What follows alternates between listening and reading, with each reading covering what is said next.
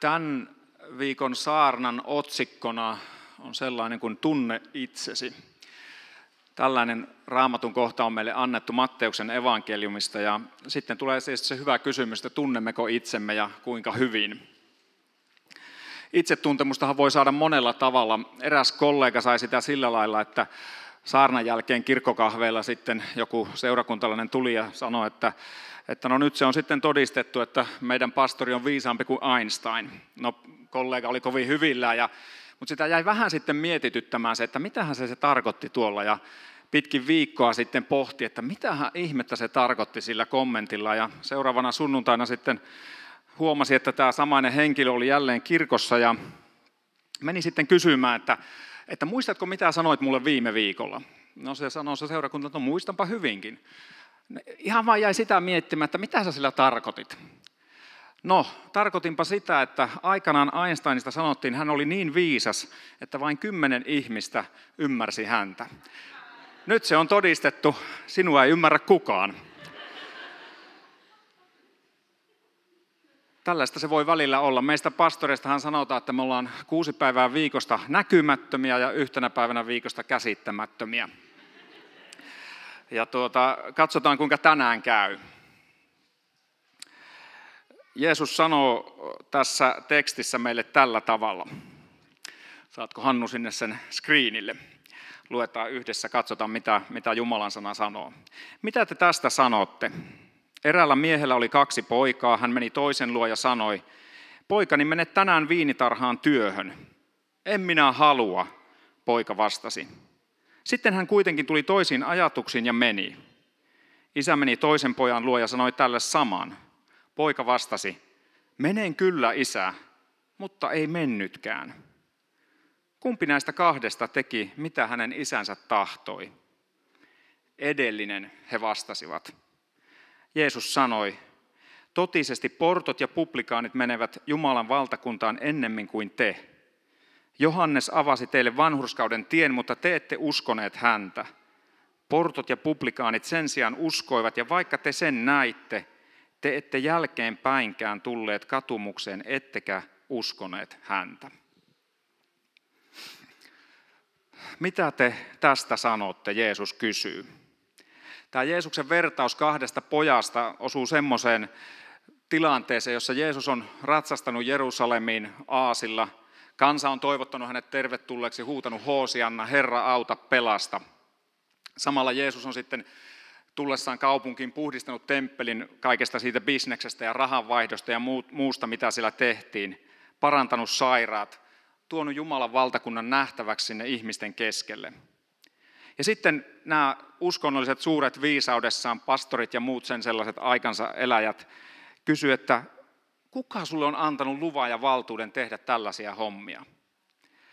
Ja, ja sitten siellä Jeesus tekee semmoisen vastakysymyksen niille. Jeesus sanoi, että jos te vastaatte mulle, niin mäkin kerron sitten teille. Ja sitten Jeesus kysyi, että no hei, mistä Johanneksen tuota, valta ja voima oli? Mistä Johanneksen kaste oli peräisin? Oliko se Jumalasta vai mistä?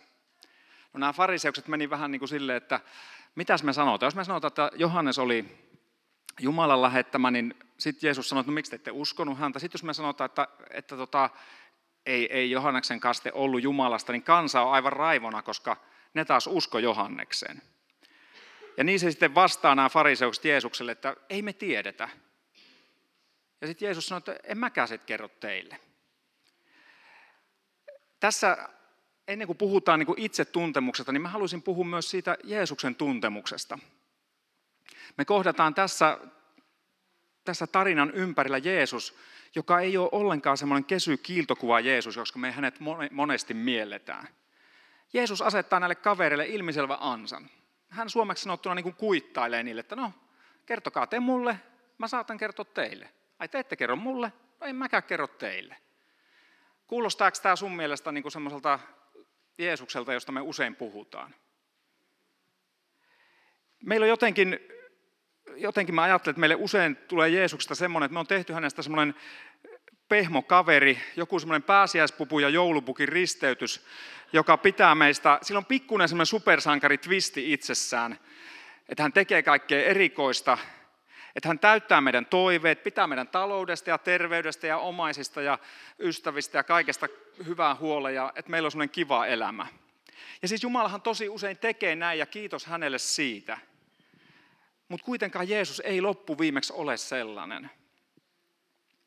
C.S. Lewisin siellä Narnia-kirjoissa ne lapset kysyy Majavalta, että onko Aslan leijona, joka on Jeesuksen vertauskuva, että onko Aslan turvallinen? Ja Majava, herra Majava vastaa, että turvallinenko? Ei, ei hän ole turvallinen, mutta hän on hyvä. Ja oikeastaan tämä on se, minkä mä haluaisin jättää siitä Jeesuksen tuntemisesta tänään sulle mukaan. Mä en tiedä, mitä sun elämälle kuuluu ja mikä sun niin se itse tuntemisen ja missä sä kuljet tänään. Jos sun elämä on yhtään sellaista kuin mun elämä, niin siinä on monia säröjä ja kulmia, jotka sä toivoisit olevan eri tavalla. Sen, minkä sä tunnet itsestäsi ja et ehkä edes tunne, niin sä huomaat, että jotakin siellä pitäisi olla eri tavalla. Tuntuu vaan siltä, että ei tämä kaikki nyt ole niin kuin tämän pitäisi olla. Ja sellaiseen tilanteeseen tulee myös Jeesus, joka ei aina korjaa kaikkea sitä, mikä on pielessä. Mutta hän on hyvä. Me ei ymmärretä kaikkea, miksi asiat on just niin kuin ne on, miksi ne ei muutu, vaikka me on rukoiltu. Ja silloin meidän täytyy luottaa siihen Jumalaan, joka, joka me tänäänkin nähdään. Että hän saattaa kuulostaa siltä, että hän niin kuin vähät välittää, mutta se ei ole kuitenkaan Jumalan kuva, oikea Jumalan kuva. Jumala on aina hyvä. Hänen tahtonsa sua kohtaan on hyvä, mitä ikinä sulle tänään kuuluukaan.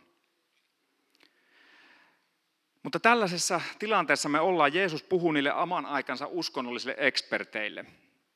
Jeesus kertoi tämän tarinan tästä viinitarhasta ja isästä, jolla oli kaksi poikaa. No, oli, saattoi olla enemmänkin, me ei tiedetä, mutta hän kutsuu näitä lapsiaan töihin. Ensimmäinen poika sanoo, että en mene, mutta sitten se rupeaa funtsimaan ja no sitten se lähteekin sinne duuniin. Toinen sanoi, että joo joo, kyllä mä lähden, mutta ei koskaan menekään. Tässä on nyt kuva meistä ihmisistä.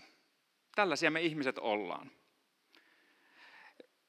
Kun mä tein tätä saarnaa, niin mietin, että mä oon aina ajatellut tästä vertauksesta. Mä oon kyllä enemmän niin kuin se ensimmäinen poika. Mä oon vähän semmoinen jurnuttaja, että, että on tuolla mun vaimo on penkissä, niin sitten se pyytää jotakin, en kyllä jaksa, mutta sitten mä pikkuhi vähän niin kuin kärvistelen ja sitten mä lähden ja vien ne roskat tai teen jotakin. Ja ja, mutta en välttämättä aina niin hyvällä asenteella. Mutta sitten kun mä mietin tätä saarnaa, niin mä tajusin, että mä oon itse asiassa tosi usein myös tuo toinen poika. Joka kyllä on sanonut elämäni aikana monta kymmentä vuotta sitten, että Jumala, mä oon käytettävissä sun asioille, mä haluan tehdä sun juttuja. Ja sitten kun mä kuulen, ikään kuin mulla on se piikki auki niin kuin Jumalalle, että mä sanon, että Jumala, tehdään silleen niin kuin sä haluat mun elämälle tapahtuvan. Mutta sitten kun mä kuulen niitä Jumalan kuiskauksia, niin en mä kuitenkaan lähde usein niihin. Onko kellekään tämmöinen tunne tuttua, että sä kuulet jotakin pientä, että, että Jumala ikään kuin kehottaa johonkin, mutta sitten tuleekin miljoona ihan loistavaa syytä, jonka etuliitteenä on teko, tekosyytä. Että et, et, en mä nyt ehdikään, en mä nyt pystykään. Ai jaa, se on suomalainen. Mä veikkaan, että se johtuu siitä, että mä oon syntinen, mutta Molemmat alkaa s että ihan se silleen.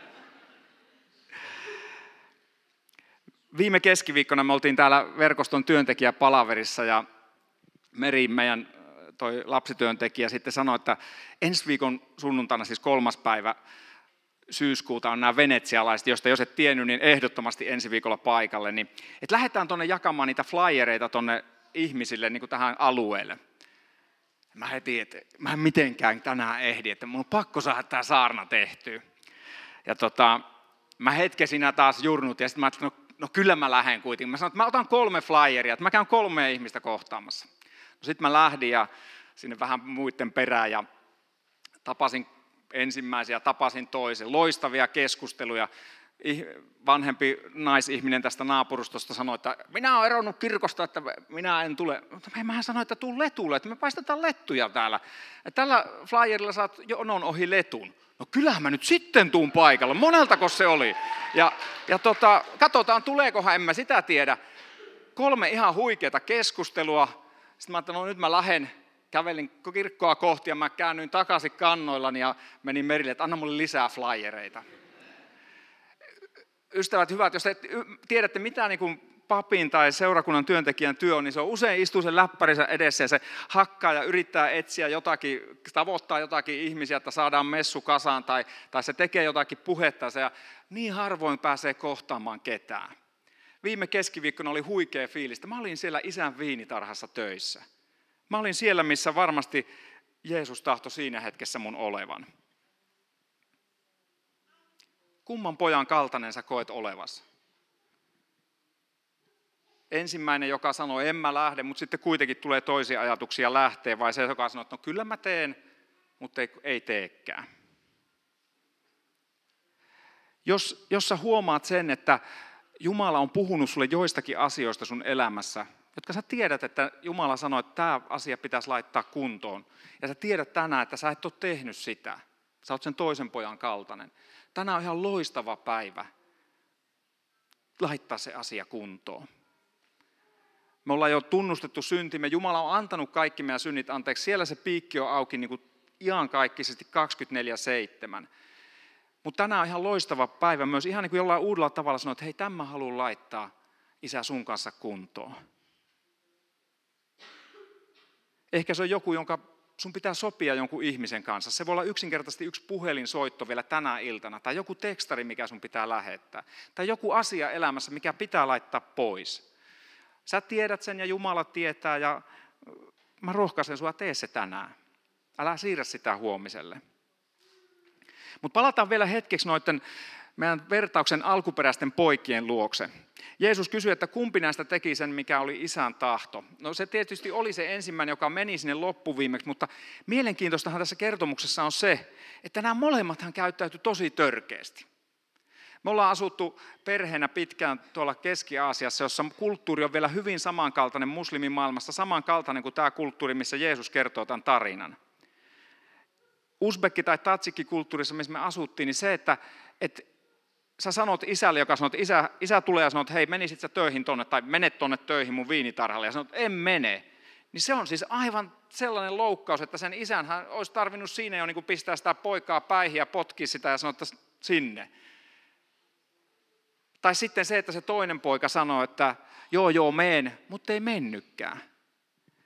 Ei ole väliä minkä ikäinen sä oot noissa kulttuureissa, niin pitkään kuin sun isä elää, niin se isä on auktoriteetti yli sun elämän. Hän sanoo, mitä sä teet, ja sun pitää tehdä se.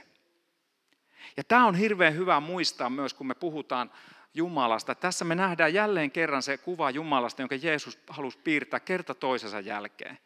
Jumala on isä, joka kutsuu meitä luoksensa, kutsuu meitä elämään yhteydessään, mutta hän ei ole sen tavallaan sen itämaisen kulttuurin isä, joka on diktaattori ja auktoriteetti ja autoritäärinen hän ei rankase kumpaakaan näistä pojasta. Hän on se tuhlaajapojan isä, joka uudelleen ja uudelleen, vaikka me mokataan, vaikka me huomataan jälleen kerran, että tuli luvattua, en tehnyt, tai jäin jurnuttamaan, mutta lopulta tein en kovinkaan hyvällä asenteella, niin silti Jumalan rakkaus on ääretön ja aivan, aivan täydellinen sua kohtaan tänä iltana.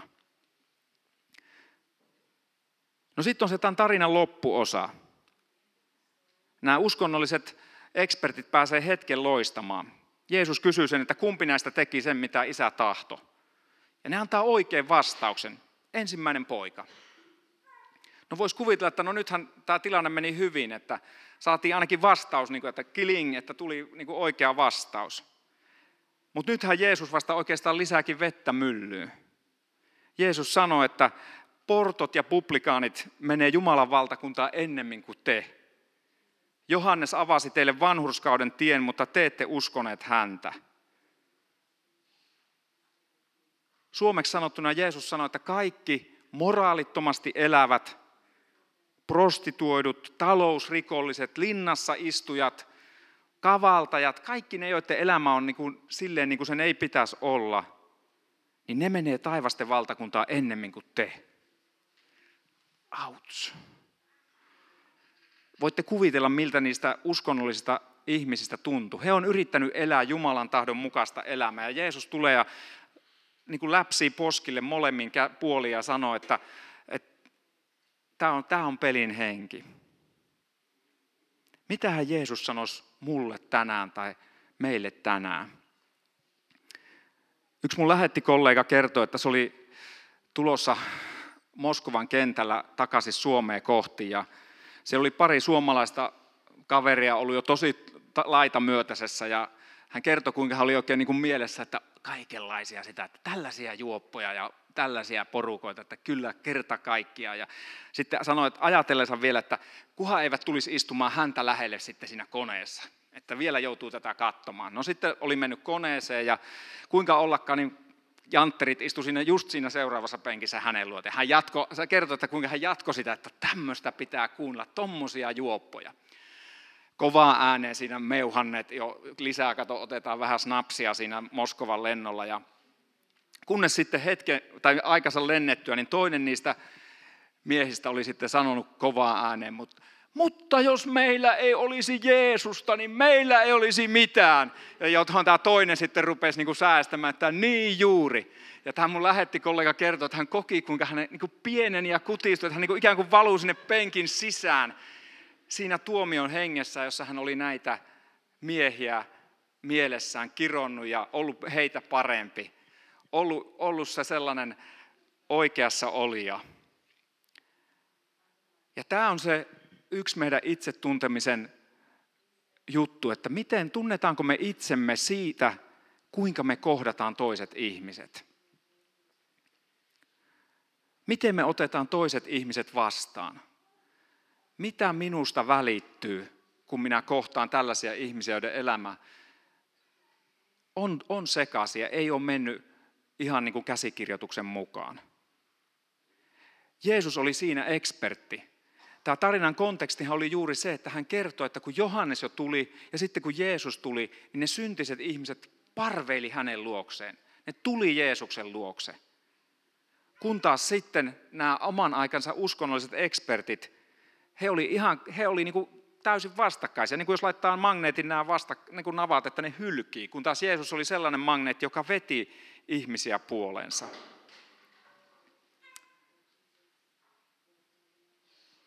Jeesus otti jokaisen vastaan juuri sellaisena kuin hän oli. Jeesuksen lause oli, tule sellaisena kuin olet. Se ei ole sinänsä raamatussa, mutta näin Jeesus otti jokaisen vastaan. Ja Jeesus ottaa meidät vastaan tänään juuri sellaisena kuin me ollaan. Oletko tavannut sellaisia uskovia, jotka on tullut elämästään semmoisilta rankemmilta reissuilta ja, ja tota, sitten löytäneet Jeesuksen. Mä, mä oon nähnyt monia sellaisia, se on Jumalan suuri ihme, kun aina kun joku tulee tuntemaan hänet, mutta jotenkin se on aina jollain tapaa vielä sykähdyttävämpää kuin joku, jonka elämä on ollut tosi, tosi rajusti sekaisin. Ja mä oon huomannut, että monesti silleen käy, itse tuntuu semmoinen, mietin, että miten sitä voisi kuvastaa, niin mä että tuntuu siltä vähän niin kuin, että on, mä oon niin kuin kukka, joka, no tämä on vähän ehkä hassu vertaus, mutta on kukkapenkissä on kukka, semmoinen, mä nyt on jonkunlainen semmoinen kukka, siinä on joku kukkanenkin, mutta vähän sieltä nuukahtanut jo joku lehti ja vähän repsottaa ja näin, sellainen mä nyt olen. Ja sitten siihen viereen tulee niin kuin ikään kuin pieni siemen tai ihan joku pieni taimi ja se lähtee ja kohahtaa ja kasvaa ohi. Jotenkin on kokenut monesti sellaiset, että, että niin kuin Jeesus sanoi, että se, joka on saanut paljon anteeksi, se paljon rakastaa. Ja mulle se on semmoinen haaste mun itse tuntemisessa, että kun mä oon nyt tietysti jo, tästä voi joutua jo kohta vaikka mihin piispan kantaa, mutta mä en ole ikinä tullut uskoa. Siis tämä on tietysti vähän hurja tunnustus. En ole kyllä ajatellut sitä sanoa, ei se lue täällä missään, mutta tuli nyt sanottua. Ja sitten toisaalta mä koen, että joka päivä mun pitäisi tulla uskoon. Siis, siis mähän uskon Jumalaa, älkää nyt säikähtäkö. Mutta kun, mutta kun on kasvanut sellaisessa kodissa, jossa se ikään kuin siitä äitin maidosta ja, ja siellä kodin ilmapiirissä on vaan liukunut siihen uskoon. On niitä hetkiä ja päiviä ja aikoja, kun muistaa, että jotenkin ikään kuin, että no nyt se lapsen usko jotenkin liikahti johonkin suuntaan, mutta ei ole mitään sellaista, että, että mä tulin uskoa silloin ja silloin. Kun taas sitten joskus, kun näkee sellaisia ihmisiä, joiden elämä muuttuu tosi radikaalisti ja he, he kääntyy. Ja mun mielestä siinä on niin jotakin siitä samasta, mistä Jeesus puhuu. Puhun itselleni niin kuin Jeesus puhui fariseuksille, että, että, että minkälainen mun, mitä, mitä se mun touhu on. Kun mä näen näitä ihmisiä, jotka on rikkinäisiä, niin onko mä niin kuin ne fariseukset, jotka, jotka karkotti ne syntiset luotaan, vai onko mä niin kuin Jeesus, jonka luokse ihmiset halus tulla ja hakeutua?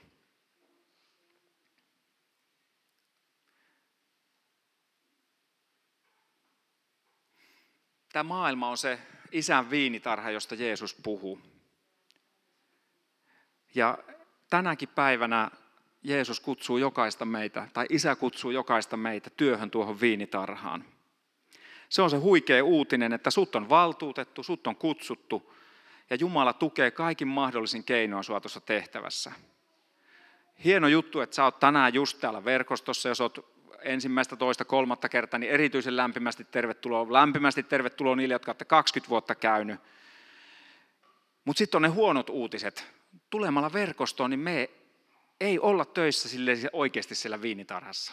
Me ei muuteta tätä maailmaa sille, että me kävellään noista ovista sisään ja lähdetään ulos. Se maailma muutetaan tämän illan ja sitten sen seuraavan messun välisenä aikana. Tai huomisaamun ja sitten sen sunnuntain kello 17 ensi viikolla välisenä aikana.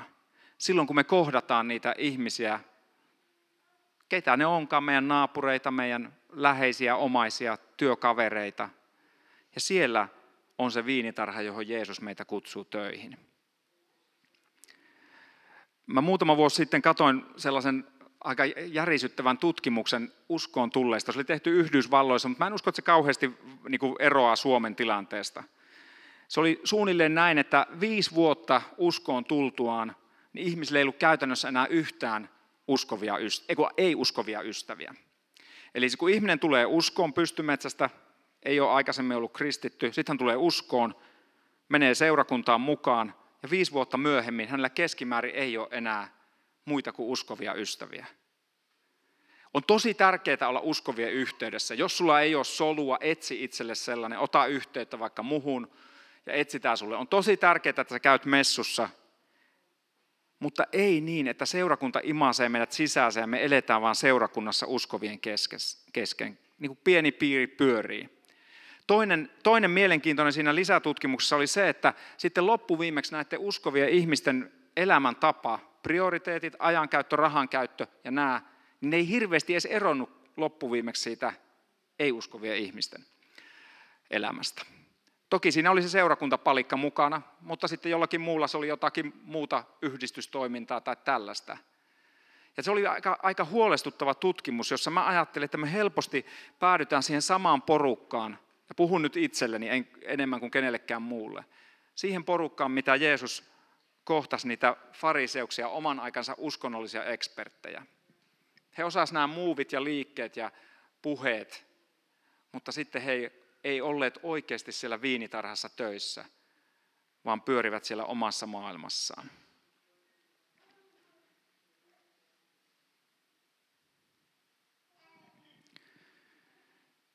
No miten me voidaan muuttaa se maailma? Me voidaan muuttaa se vain ja yksin ainoastaan Jumalan voimassa. Ja sen takia, niin kuin mä sanoin, niin älä, älä vaan nyt ymmärrä väärin, että sun ei pitäisi käydä seurakunnassa, olla mukana solussa. Seurakunta ja kaikki sen toiminnot on niitä meidän tankkausasemia, jossa me saadaan sitä, me opitaan tuntemaan itseämme, me opitaan tuntemaan Jumalaa, me opitaan tuntemaan toinen toisiamme. Kun puhutaan siitä, että opit tuntemaan itsesi, niin me yleensä opitaan itse asiassa tuntemaan itseämme juuri kun me ollaan yhteydessä toisiin.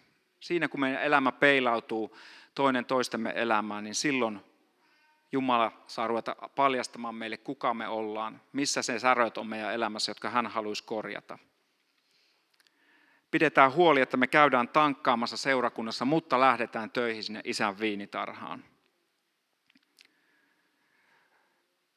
Jumala tietää ja sä tiedät ehkä jo pikkuhiljaa, että kumpi poika sä oot. Ootko sä ennemmin se, joka tulee sanoneeksi, kyllä mä lähden, mutta ei lähdekään?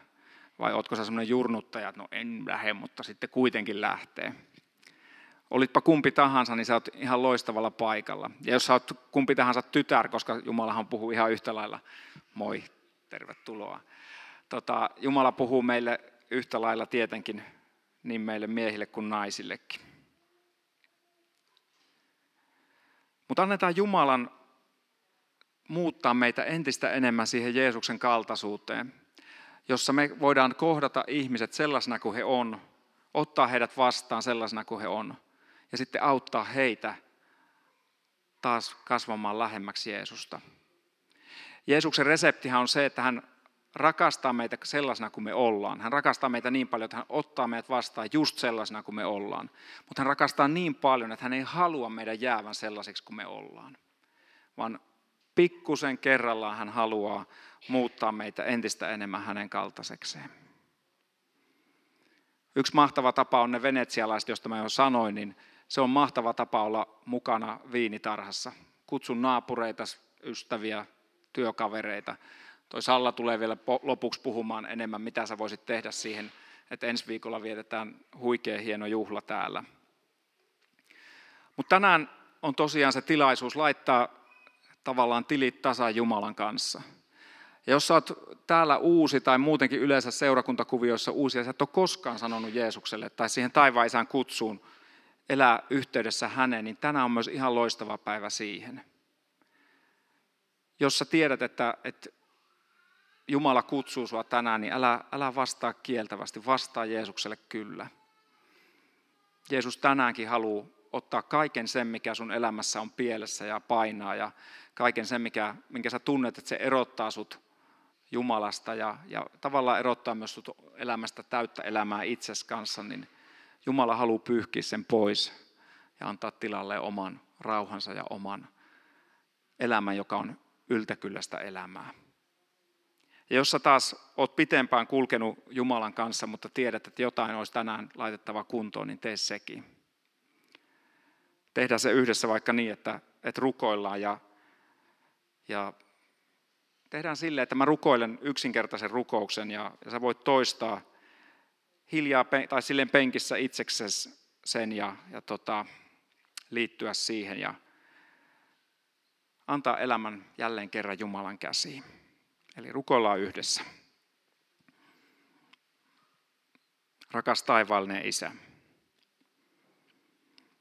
kiitos, että sä tunnet mut läpi kotasin. Kiitos, että sä tiedät juuri sen, mitä mun elämälle kuuluu. Tiedät sen jopa paremmin kuin mä itse edes tiedän. Kiitos, että tänäänkin sä kutsut meitä antamaan oman elämämme takaisin sinulle. Jeesus, mä kiitän, että sä oot kuollut mun syntien puolesta.